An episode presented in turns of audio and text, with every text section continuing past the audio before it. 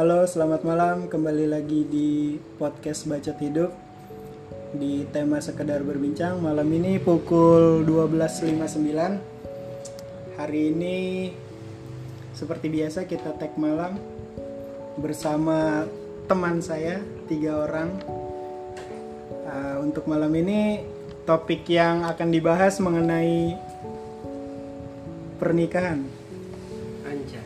Anjay. Menikah dari sudut pandang orang yang belum menikah.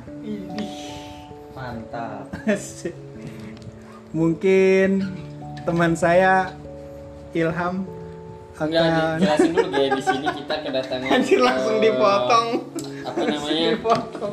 Kedatangan satu teman eh, yang pengen ikut podcast kita. Jadi ya terpaksa kita datangkan sebenarnya harusnya datangnya dari minggu-minggu kemarin cuman ya biasalah dia itu terlalu banyak alasan yang sakit lah padahal kan dia juga merasakan yang namanya cinta Asik. ya jadi menurut pandangan eh, teman saya yang baru datang pandangan menikah dari orang yang belum menikah itu apa coba Dari ada dulu, dari ada dulu. Kan lu. kali lu bintang tamu ya jadi kita harus menanyakan ke bintang tamu Ada dulu, ada dulu. Ada. buat gua? Iya.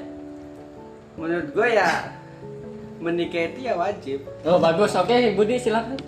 Oke, menikah itu bisa jadi sunnah padahal kalau menurut hukumnya. Iya terus? Kencengin suaranya. bisa jadi juga haram dan bisa juga jadi makruh. gimana tuh maksudnya? Maksudnya gimana tuh? Berarti ada Oh, tiga ya? Empat. Sunnah haram makruh. Wajib. wajib oke empat. sekarang jelasin yang wajib kita tahu emang nikah itu wajib kalau sunnah juga tahu kita emang itu mengikuti sunnah Rasulullah Shallallahu Alaihi Wasallam jawab ngapa Emang nikah wajib? sunnah cuman kan tidak mewajibkan Ntar kayak kemarin salah surat lu. sudah mau apa sih Jadi Iya, wajib, dijelasin. jadi wajib tuh gini. Wajib itu ketika eh, so- seseorang itu sudah mampu, sudah mampu dan akan eh, kemudian juga mampu mampu badannya, kemudian mampu eh, dalam kategori ekonominya. Yang kedua bisa sunnah, dia mampu pengen maaf nikah. suara bisa dikerasin? Dia pengen nikah tapi belum mampu secara ekonomi finansial. Nah ini bisa sunnah nih bisa nikah bisa atau enggak. Dan bisa jadi makruh makruh itu karena nggak mampu tapi dipaksakan. Nah, nah, nanti akhirnya bikin sengsara anak bini orang. Gitu dan bisa jadi haram pernikahan itu didasarkan atas hawa nafsu. Gitu. Emang kayak terbaik bintang tamu kita yang pengen ikut podcast kita nih ya. Dan pernikahan juga sebenarnya eh, salah satu hubungan yang menghalalkan antara dua insan yaitu perempuan dengan laki-laki. Tapi kan ada yang bilang gini kalau orang-orang mungkin zaman dulu ya ataupun orang-orang tua yang udah. Ya lo punya duit berapa juga lo bisa nikah. Bener. kan kata lo kan tadi kan ada kayak ya ketika kita belum mampu tapi dipaksa menikah itu kan apa makruh kan? Dan itu kan kadang orang-orang sekarang kadang gue juga punya target gitu kan gue harus mengumpulkan uang berapa baru gue harus nikah. Nah betul, betul. tapi kadang orang-orang yang di sekitar gue tuh ya lo nggak nggak perlu ngumpulin uang segitu lo dengan uang semisal satu juta ataupun dua juta lo bisa nikah Iya, itu Gimana bahasa tuh? entengnya saja sebenarnya. Hmm. tapi kan bahasa sindiran halus tuh. Sebenarnya itu adalah untuk bahasa motivasi. Karena menikah itu bukan hanya butuh yang namanya eh, mahar saja tapi hal-hal lain juga harus dipersiapkan. Kalau mahar satu juga satu juta juga bisa sah kita nikah. Tapi ada acara-acara lain yang harus diselesaikan sebelumnya seperti baca-baca doa selamatan. Kalau bahasa orang Jawa sih seperti itu kan. Ada sungkem segala macam harus ziarah dulu ke makam-makam orang tua dan itu kan butuh biaya. Tapi kalau nikahnya hanya di KU aja itu kan mempermudah juga nikah nikah sah-sah begitu. saja. Ya berarti itu dikatakan hukumnya makro atau emang ya, ya sah. nggak apa-apa? Makro tapi ya tapi kalau menurut gua kalau cuma nikah di, di KUA sih ya eh, apa namanya karena di zamannya sekarang kan orang cuma nggak bisa menilai kita cuma hanya dari materi doang. Tapi kan kayak misalnya kita eh, takut jadi eh, omongan orang lain nih. Ah cuma nikah di KUA gitu. Nggak ada apa namanya Ya, ada persepsinya gitu kan. Biasanya kadang orang juga berpikir ke situ gitu kan. Hmm. Nah gue nih kadang eh, sebenarnya sudah ada pikiran buat pengen nikah tuh. Anjay, sama Iya, yang mana itu yang di Tangerang? Belum belum ada belum ada sebenarnya. Cuma oh ya yang yang tadi panggil umi umi itu kali ya Bukan. bukan itu Abi ya. guru guru Abi cowok itu guru saya. Eh, ada sesuatu hal yang pengen banget gue nikah gitu. Salah satunya tandanya eh, salah satu hal yang pertama itu gue takut kehilangan orang tua sebenarnya. Orang tua sudah tua tapi gue masih sendiri. Ini yang gue bikin takut sebenarnya. Serius itu. Kadang Nah, di sisi lain, di sisi lain lo belum menikah, eh lo sudah menik, lo udah pengen mau nikah nih, tapi orang tua udah nggak ada. Kadang ada yang berpikiran kayak gitu. Iya, Berpikirnya gitu. gini, eh gue nikah tapi nggak orang tua gue nggak menyaksikan gitu loh. Iya.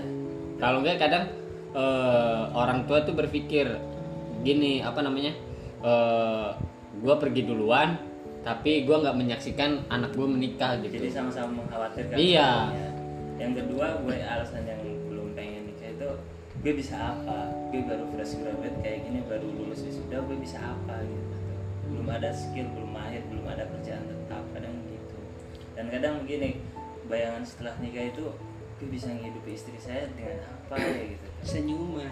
emang, ya emang sih senyum itu ibadah Masa tapi yang uang bulanan habis. Hmm, senyum. Lama-lama tinggal loh.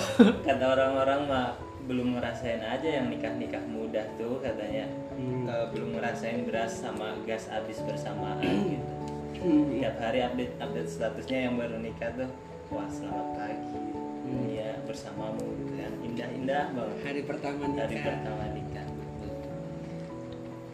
tapi Sebelum- yang eh, gue tertarik sama cerita orang-orang yang sudah pernah nikah tuh ya dia setelah nikah satu minggu langsung kontrak gitu kontrak pernikahan. Bukan. Oh, Kontrak ini rumah. Ah, Jadi tinggal sendiri mereka berjodoh. iya.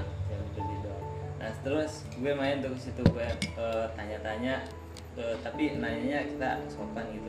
Mohon maaf seperti itu. Pertanyaannya gini sih se- sebenarnya simple. Eh, punten nih selama ini kamu hidup ngontrak ini selama nikah nih, kamu kan baru lulus kuliah nih. Lo sehari pernah nggak sih lo dapat nggak makan gitu tuh? Nah dia jawab kalau soal kebutuhan makan, alhamdulillah setiap hari ada saja rezekinya. Ya meskipun apa yang kita inginkan itu belum tercapai. semua itu sebenarnya pelan-pelan pelan-pelan kalau gue pemikiran gue ya emang sih di target gue itu gue pengen nikah tapi gue udah bisa apa istilahnya gue udah punya bekal dulu. Iya. Nggak- bukan istilahnya bukan kayak kendaraan lah. Kendaraan mah nomor sekian lah kalau kayaknya yang penting gue tuh eh, apa gue bisa ngambil rumah dulu baru gue nikah.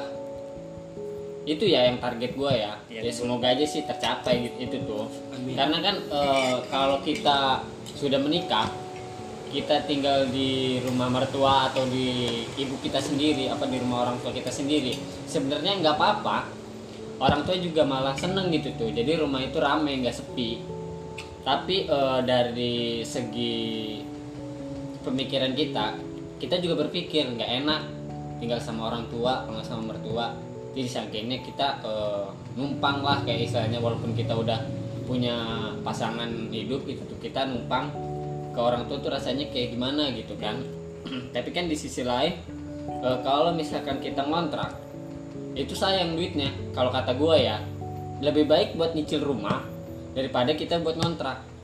Prinsip gua begitu kalau pas eh, kan ada yang bilang eh, ini udah nikah kamu kapan? gitu. Nantilah gue gue jawabnya nantilah kalau udah ngambil rumah gue bilang. Gue bilang sih gitu Ya artinya kan istilahnya gue punya pemikiran yang eh, bagus gitu loh.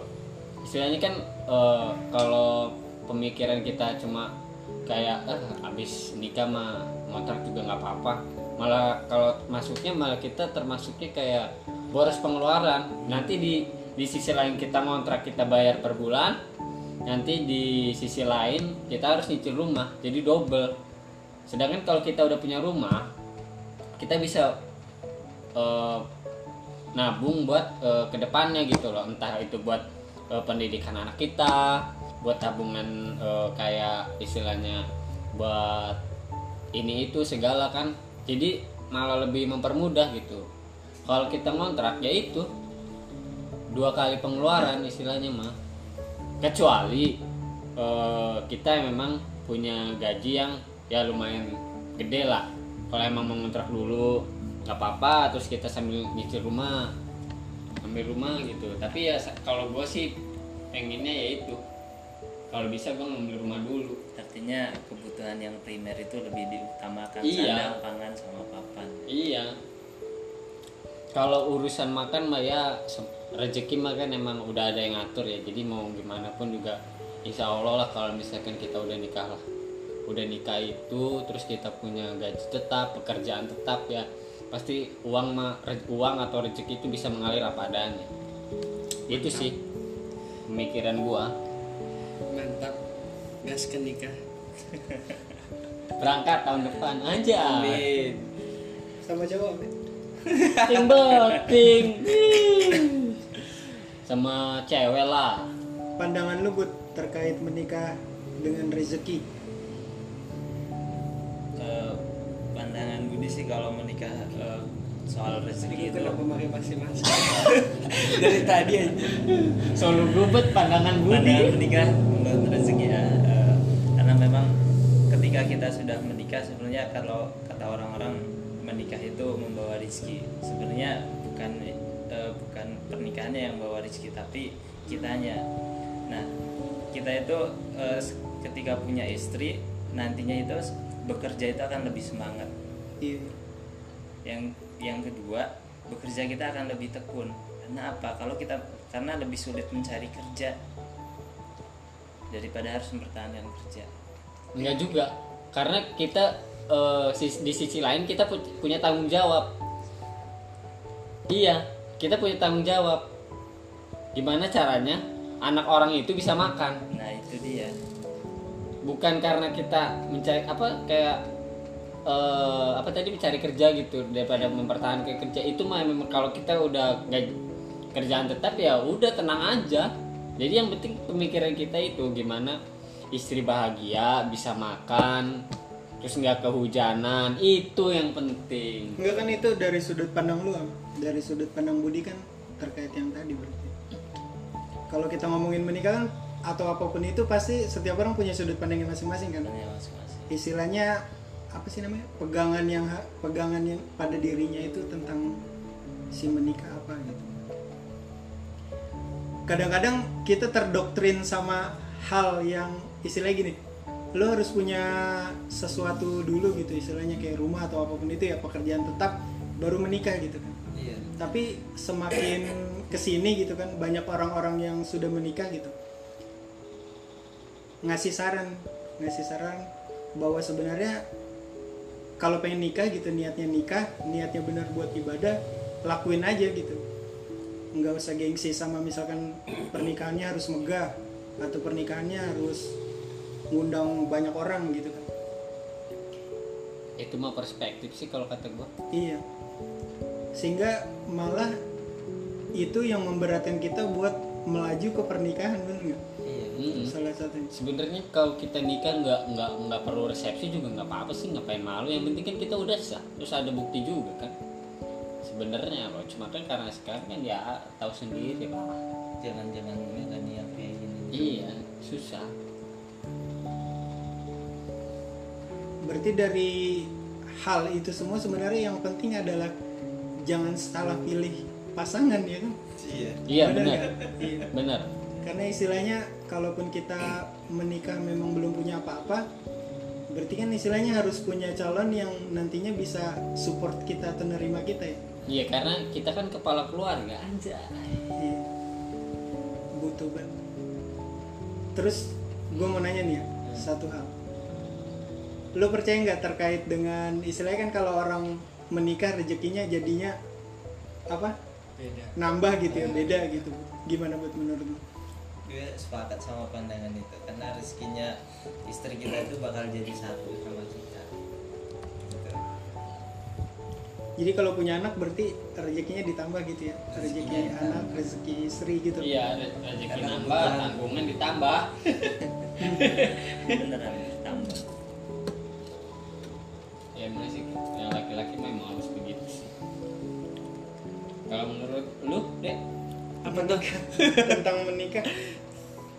Sepakat gue sepakat Enggak tadi sebenarnya apa yang ya gue kan sepakat semua sebenarnya apa yang disampaikan lu bertiga gitu kan tentang nikah gitu kan. apaan gue baru sama Budi doang yang ngomong dia ngomong apa Iya maksudnya dari pandangan lu semua gitu kan. Cuman kan eh, ya benar perspektif nikah kan emang berbeda-beda kan. Iya. Beda-beda ya. Lo mau punya rumah dulu juga silahkan. Lo mau nikah sebelum punya rumah juga nggak masalah sebenarnya kalau buat gua. Cuman kan yang gue pegang sebenarnya ya gue juga punya target gitu kan buat nikah gitu kan umur berapa umur berapa mungkin juga dalam waktu dekat ya gue nggak nggak bisa bilang dalam waktu dekat ini ya untuk melangsungkan pernikahan gitu kan. Keceplosan dia tuh tadi. Keceplosan dia tuh tadi. Karena kan semua orang punya target tapi kan kadang target kita kan eh, ditentukan sama yang di atas juga kan. Kalaupun kita targetnya mungkin tahun depan tapi Tuhan mengatakan tahun ini ya kita kan nggak pernah tahu kan yang penting kan kita udah menargetkan segini segini segini. Dan ya mungkin hasil yang diberikan Tuhan ya kita terima. Tapi kalau menurut gua gitu kan kalau untuk menikah eh gue pribadi gitu kan. Karena gue menikah itu mindset gue sekarang ya terbuka gitu kan terbuka daripada dulu dulu gitu kan. Dulu kan mungkin gue kalau membahas menikah tuh kayak apa sih menikah? gitu kan. Maksudnya iya menikah tahu gitu meng- meng- menggabungkan satu orang laki-laki dan satu orang perempuan jadi satu. Dan itu kan suatu bentuk ibadah gitu kan kalau dalam agama kita gitu kan. Dulu mungkin gue kayak mikirnya ya nikah ya ya biasa aja gitu kan nikah ya nikah gitu.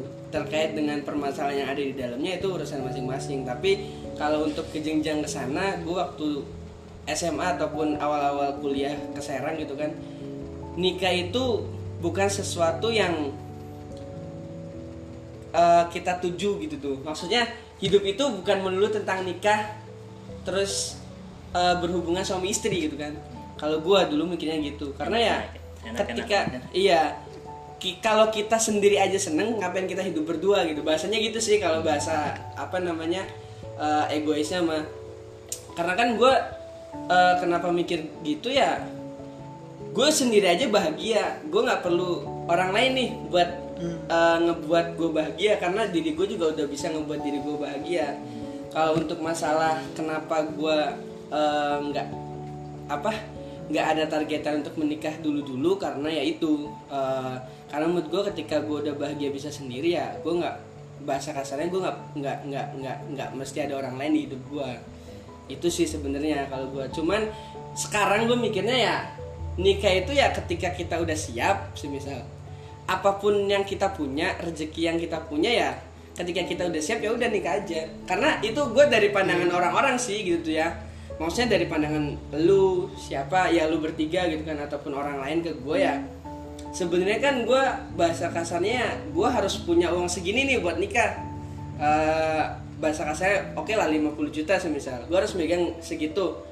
Dan ketika gue udah megang situ baru gue nikah itu pikiran gue dulu. Tapi sekarang ya ketika gue udah berkomitmen sama orang di tahun ini ketika udah waktunya menikah dan gue udah siap dan dia udah siap ya kita menikah gitu.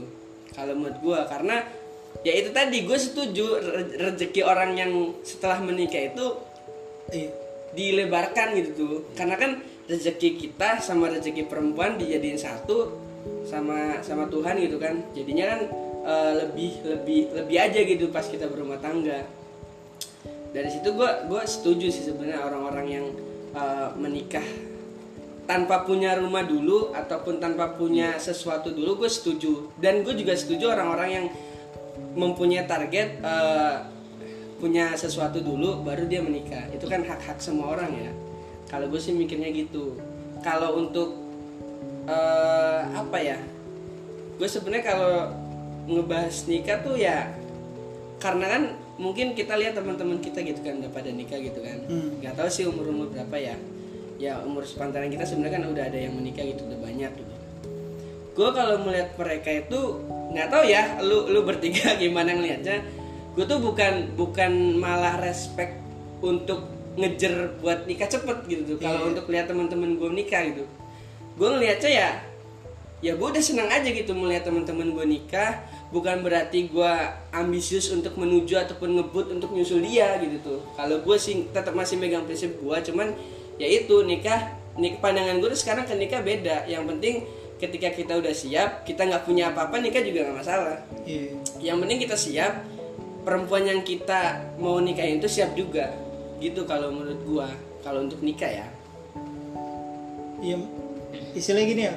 Sebenarnya kan menikah itu kayak naik haji tuh. Kalau misalnya naik haji kan jika mampu ya kan. Heeh. Berarti kan istilahnya kalau nikah bukan jika mampu, tapi Jika siap artinya siap batinnya niatnya gitu. Kalau misalkan dia udah siap nikah, ya monggo gitu nikah kan. Walaupun ar- kalau misal kita ngitung biaya nikah gitu kan, secara secara total biaya bukan resepsinya ya, nikahnya gitu ya. Itu kan istilahnya sebenarnya mah bisa dikejar sama orang-orang yang artinya gajinya UMR bener kan? Misalnya UMR-nya 4, koma, nikah kan istilahnya nggak sampai 5 juta ke atas Lima kan. Kalau ngurus-ngurus berkas segala macam kan lebih kayak gitu. Selain apa istilahnya? Selain kesiapan, selain kesiapan nikah gitu kan ada hal yang menurut gue ini ada hal yang harus disiapin dari niat itu. Yaitu artinya kemandirian dari seseorang yang ingin menikah kalau menurut gue betul. Karena istilahnya gini kalau misalkan kita nikah itu kan kalau kita laki-laki gitu ngambil ngambil orang gitu kan ngambil wanita dari kehidupannya gitu kan yang tadinya dia punya orang tua gitu. Sehingga nanti ketika kita menikah menikahi seseorang gitu. Kita yang jadi orang tuanya juga kan istilah gitu. Berarti kan iya kita harus punya sifat mandiri kita harus punya sifat tanggung jawab gitu selain bukan cuma siap menikah gitu. Kita harus punya sikap kayak istilahnya menurunkan ego. Itu kan semua harus dipunyai si pria itu gitu, si laki-laki. Karena banyak berita tuh atau banyak cerita dari orang-orang. Kadang-kadang kan ibu-ibu tuh kalau misalnya di sosmed kan pada ngeluh tuh. Kadang-kadang gue suka lihat. Bahwa itu tadi selain selain keluhannya mengenai suami yang kurang menafkahi istrinya gitu ada ada beberapa hal yang dikeluhin. Salah satunya si uh, pria yang tidak bisa meluangkan waktunya untuk si wanitanya. Kan kayak gitu. Nah menurut gua pernikahan itu poin-poin yang penting nih. Yang pertama jangan salah pilih. Yang kedua niatnya. Kalau misalkan niatnya istilahnya benar-benar buat ibadah niatnya bukan istilahnya bukan eh, karena umur gitu atau bukan karena ngelihat orang lain insya Allah rezeki segala macam pasti di- udah diatur sama yang di atas mengenai itu. Yang ketiga tentang si kemandiriannya itu. Kemandirian tiap-tiap orang. Tapi lo bertiga punya target nikah gak sih? Tidak punya lah. Nggak punya? Punya oh, lah. punya. Gue tuh pernah kepikiran sempet pernah bilang gitu kan ke orang tua gue gue bilang nggak mau nikah waktu itu bilang gitu. apa sih. Iya terus orang tua gue bilang gini Amin. Nanti yang ngurusin siapa kalau udah tua istilah kayak gitu kan. Tapi kalau dipikir-pikir bener juga yang kayak gitu ya. Cuman kan kalau gua kilas balik lagi mikir sebenarnya nikah bukan tentang nanti gua kalau udah tua diurusin sama siapa ya kan. Istilah selain menyempurnakan iman gitu ya. Ya itu tadi. Tapi pernah nggak sih lo ditanya sama orang tua, hmm, kamu kapan nikah? Gitu pernah nggak sih? belum. Jujur kalau gua belum. Gue juga nggak nggak istilahnya mah eh, orang tua tuh nggak bakal ngepus kita buat kayak harus nikah gitu enggak. Umur sekian harus nikah gitu. iya karena kita kan apa? Karena kita kan laki-laki. Nggak tahu ya kalau perspektifnya dari orang tua perempuan orang tua si perempuan itu. Dan kadang eh, mungkin ada yang gini kan kita pacaran gitu. Datang kan ke rumahnya ke rumah si cewek itu. Nah pasti di sisi lain orang tua itu nanya orang tua si perempuan itu nanya "E, itu pacar kamu?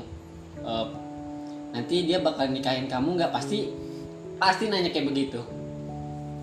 Itu sama aja kayak istilahnya eh, dia itu ngasih eh, keseriusan dari si laki-lakinya itu. Gitu. Betul betul. Kalau kalau kita sebagai laki-laki mah ya nggak bakal sih ditanya. Mungkin kan karena ya satu kan laki-laki mah mau nikah umur berapa aja kan katanya mah nggak apa-apa. Iya. kalau kalau cewek kan kayak katanya malu nanti takut dibilangnya perawan tua kan gitu kan. Padahal udah gak perawan. Anjing.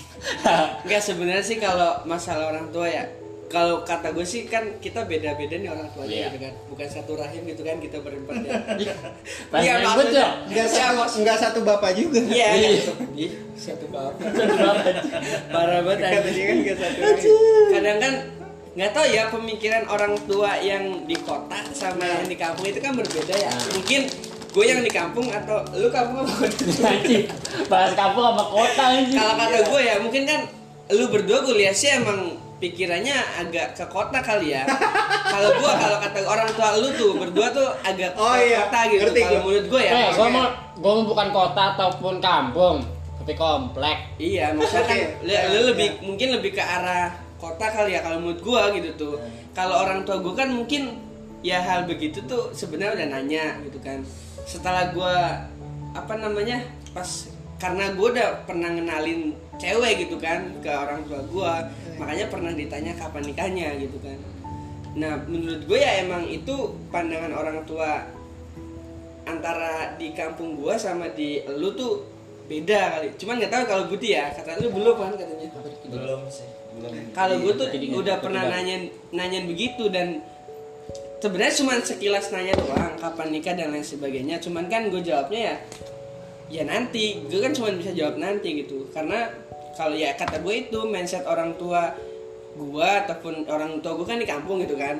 Nah sama orang tua lu kan berbeda gitu. Kalau menurut gue sih gitu lebih ke mindset orang tua. Karena mungkin kalau di gua laki-laki ataupun perempuan ketika dia menginjak umur 20 ke atas lah itu pasti udah ditanya nikah. Maunya nikah sama siapa nikah kapan dan di mana. Biasanya gitu kalau di kampung gua ya. Makanya ada sebenarnya saudara gue juga yang nikah eh, di umur 30-an dan ya emang emang itu prinsip dianya sendiri tapi di orang tua tetap ditanya dicecer dicecer dicecer ditanya terus tentang pernikahan itu. Gitu kalau menurut gue sih kalau masalah orang tua tuh beda mindset aja sih kalau menurut gue tapi semisal deh lu nemu cewek gitu ya Tuh. gimana namanya Enggak istilahnya lo ketemu cewek ya kan? Nah terus lo udah berhubungan lah Terus udah pacaran kan? Ya udah agak lama gitu.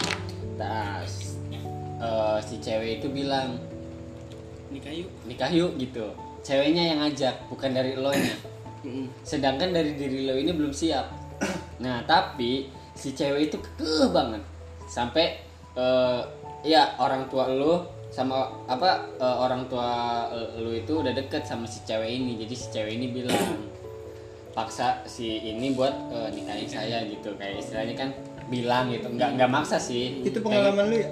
Gitu. nggak ini pengalaman orang ada. Di lu berarti anjing. Ih, enggak Iya, iya, terus terus. Pengalaman si temen gua. Hmm. nah akhirnya terus eh, da- jadi dari kitanya kalau ditanya sa- terus kita kedatang nih ke rumah orang tua cewek itu main lah istilahnya main.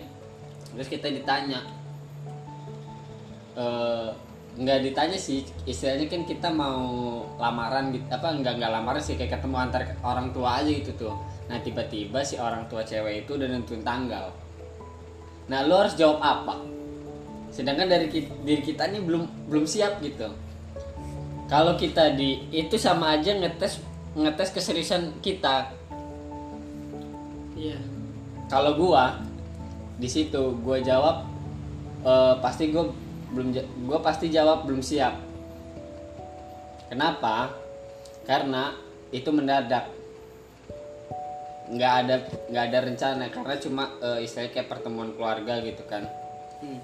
kalau lamaran kan istilahnya kayak tunangan kan eh, boleh lah kayak gitu kan. Istilahnya buat tunangan dulu kayak buat eh, mengenal si cewek ini secara lebih jauh gitu tuh kenal kepribadiannya dia dia keseharian ngapain.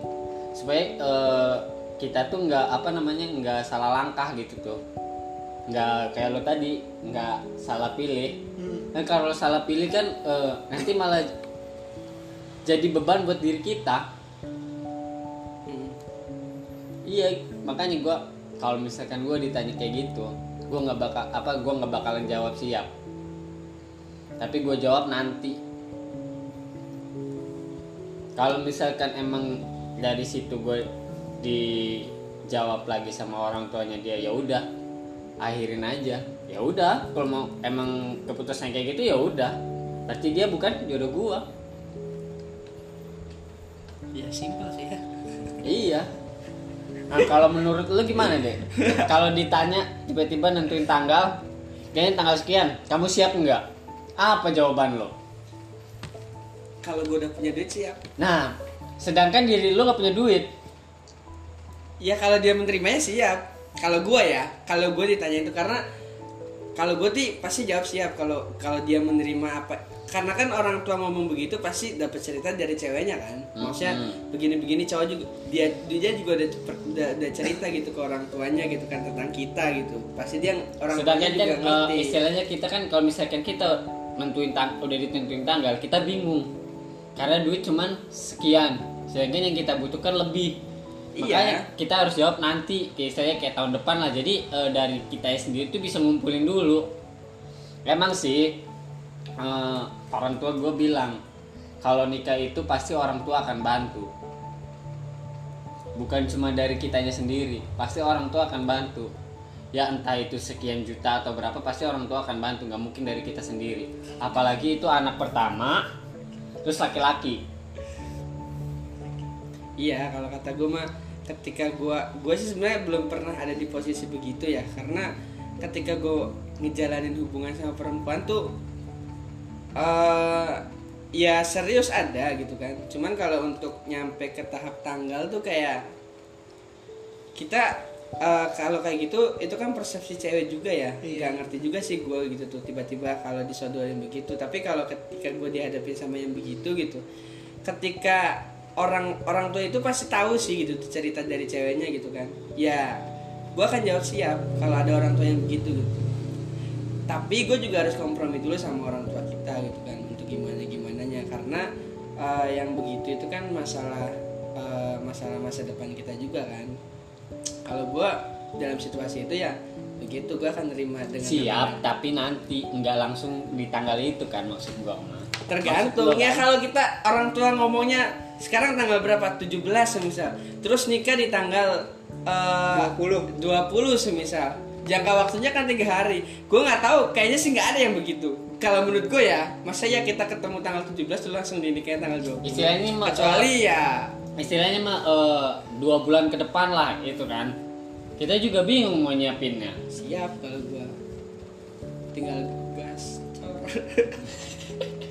kalau nemu pertanyaan kayak gitu sih sebenarnya orang tua perempuan tuh ingin memastikan Iya, laki-laki ngetes keseriusan laki-laki itu. pasti atau tidak. Yang kedua orang tua perempuan juga pasti menganggapnya bahwa laki-laki yang eh, pasangan perempuan ini mampu.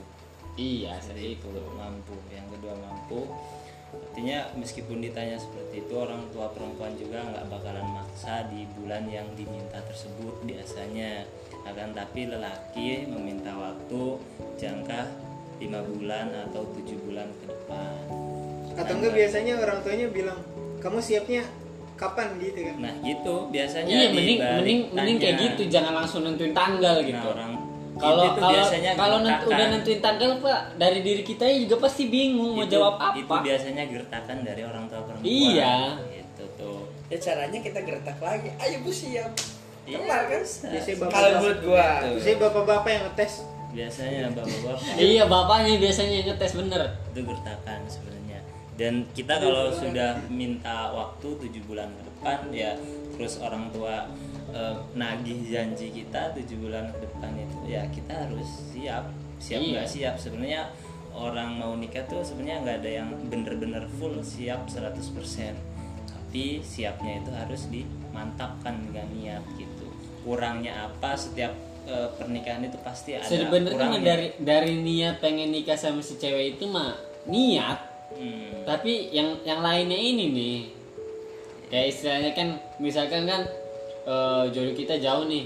Di istilahnya kan di mana? Di Jawa gitu kan. Nah masa kita nikah di Jawa sedangkan yang di daerah kitanya enggak gitu tuh. Maksud gua kan jadi istilahnya kayak dua resepsi gitu kan. Mungkin kan itu lebih bagus gitu. Jadi kita bukan eh, ria bukan tapi kan itu kayak istilahnya sombong kali ya? Oh enggak enggak lah. Kalau kalau ji iya kalau emang tahu. semuanya udah dipersiapkan kita mampu ya malah itu lebih bagus deh. Jadi istilahnya mah kalau di si cewek kita orang jodohnya kita orang jauh gitu orang Jawa ya yang datang ya ya teman-teman ininya doang teman-teman si ceweknya doang. Sedangkan teman-teman kitanya mungkin ya ada yang mungkin ada yang datang tapi kan enggak enggak eh, 10% atau berapa paling cuman ya eh, 1001 lah. Mungkin kan gitu. Satu orang doang. Kalau dari seribu orang. kalau bahas apa kalau di Jawa mah istilahnya kayak ngunduh mantu deh. Tahu kan lo? Iya jadi eh, di tempat ceweknya nih akad sama resepsi nah di tempat kita resepsi doang. Hmm. biasanya kalau yang eh, cowoknya gitu ya si orang tuanya punya anak satu doang tuh biasanya kan. Jadinya dia di di ini juga di resepsin juga. Iya ya itu itu itu sama kayak eh, kakak sepupu gua. Jadi dia nikah di rumahnya iya di ak- akad sama resepsi. Nah terus di tempat cowoknya juga iya. Jadi eh, istilahnya mbak ya sama-sama keluar lah. Sama-sama ngeluarin duit oke penutupnya menikah menurut lo buat apa? Menikah menurut gue ya menikah menurut gue ya sebenarnya simpelnya. simpelnya menikah itu adalah sumber-sumber kebahagiaan. Menurut lo deh simpelnya menikah itu apa? Enggak sih kalau menurut gua ya dari semua itu tuh yang tadi lo bahas bertiga gitu kan. Ada yang butuh inilah butuh itu gitu kan. Sebenarnya nikah itu kan apa sesuatu yang baik gitu kan. Ketika ki- diri kita udah merasa siap untuk menikah ya silakan aja menikah. Jangan ya saran aja sih gitu tuh saran aja. Karena gue tuh nggak sekarang nggak mikir gue harus punya uang berapa gue harus punya berapa. Ya gue cuman punya target tahun tahun tahun ada tahun gitu kan yang nggak bisa gue sebut gitu di sini kan. Tahun depan. Ter- ya ketika kita udah punya target dan target itu sesuai sama kita ataupun Tuhan itu mengizinkan kita lebih awal dilaksanakan aja. Karena ketika kita menunggu sesuatu yang belum kita capai nih semisal kita belum punya rumah nih. Terus kita mau nunggu rumah dulu. Itu kan sesuatu yang eh, apa ya kalau menurut gua masih bisa dikejar ketika kita berdua gitu tuh sama pasangan kita. Jadi ketika kita mau mempunyai kita kan punya impian masing-masing nih. Hmm. dan ketika kita untuk menikah gitu kan melangkah menikah yaitu yang gue bilang tadi yang pembahasan kemarin-kemarin ketika diri kita udah bahagia ketika diri kita udah happy dan pasangan kita pun begitu kita bahagia dan lain sebagainya walaupun belum punya apa-apa gitu kan walaupun belum punya rumah belum punya kendaraan dan lain sebagainya ketika kita berdua itu udah saling bahagia sama diri kita masing-masing silahkan menikah. Tanpa mempunyai apa-apa pun menurut gue nggak masalah. Karena eh, ketika kita udah mau mencapai tahap tahap itu pasti kan ada kayak rintangan dan segala macam gitu kan. Rintangannya banyak banget dari omongan orang dan segala macam gitu.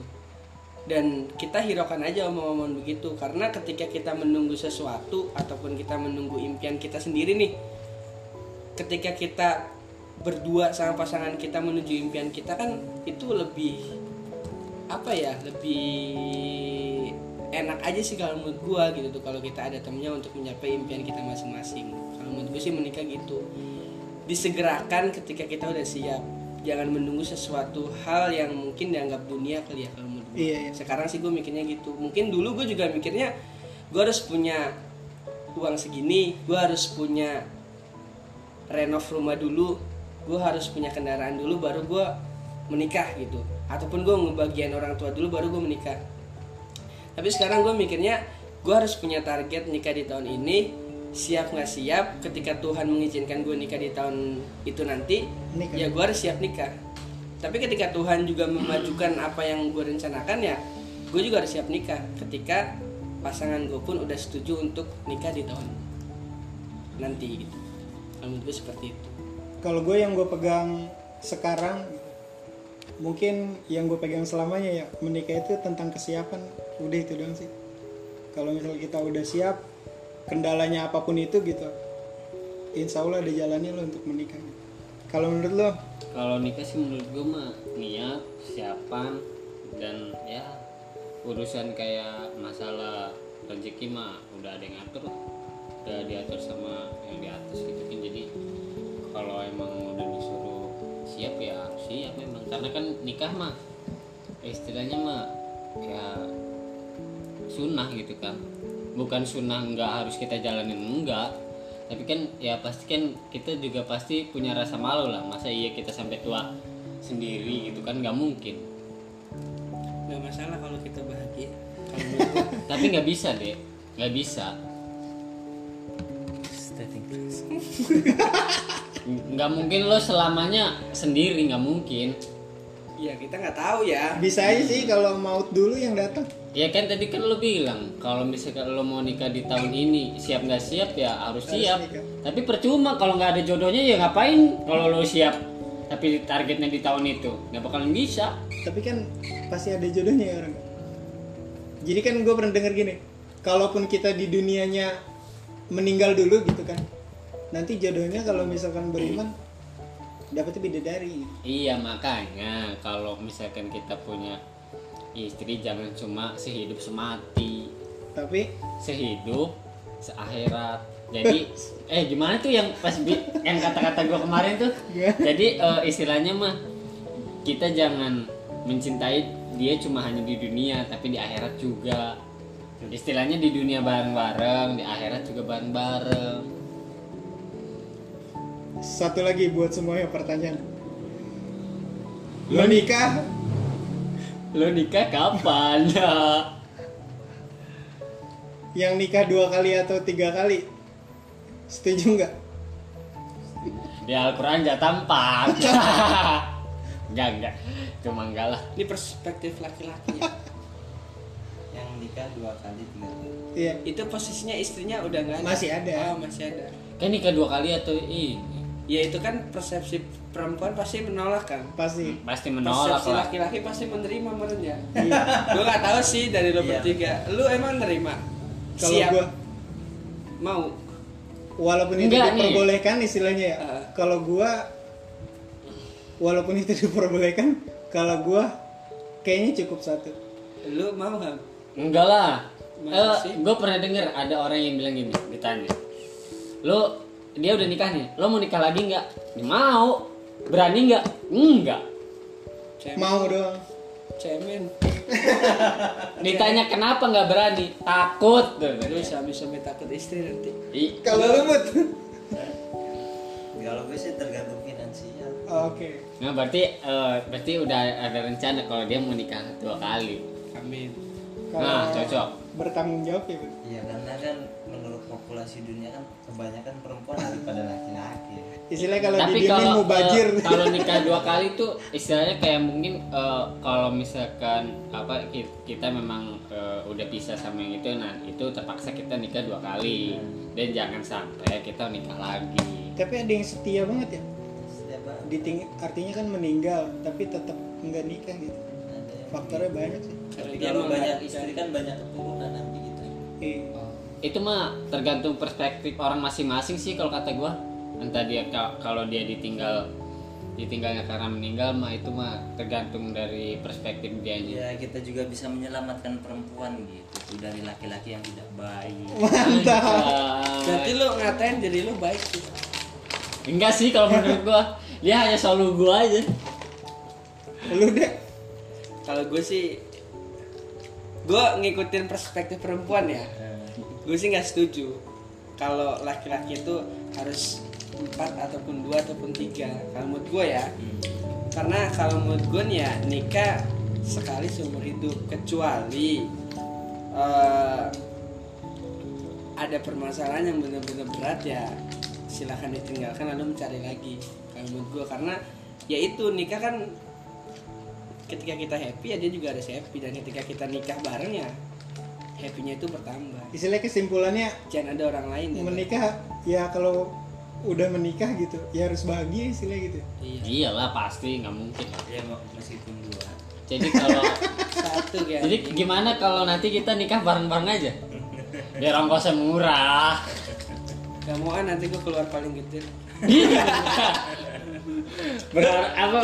Disangkanya dia sok mampu itu ya? So kaya banget sok kaya banget anjing ya apa pun pilihannya nanti dari lo bertiga untuk menikah kapan dan kapannya gue sih mendukung aja karena ketika lo semua bertiga udah siap ya nikah aja. Jangan nunggu ada rumah mobil dan lain sebagainya. Kalau menurut gue nikah itu hal baik kok. Jangan ditunda-tunda. Dan bagi orang yang istilahnya udah punya niatan buat nikah, semoga cepat terkabulkan. men amin Kita tutup dah.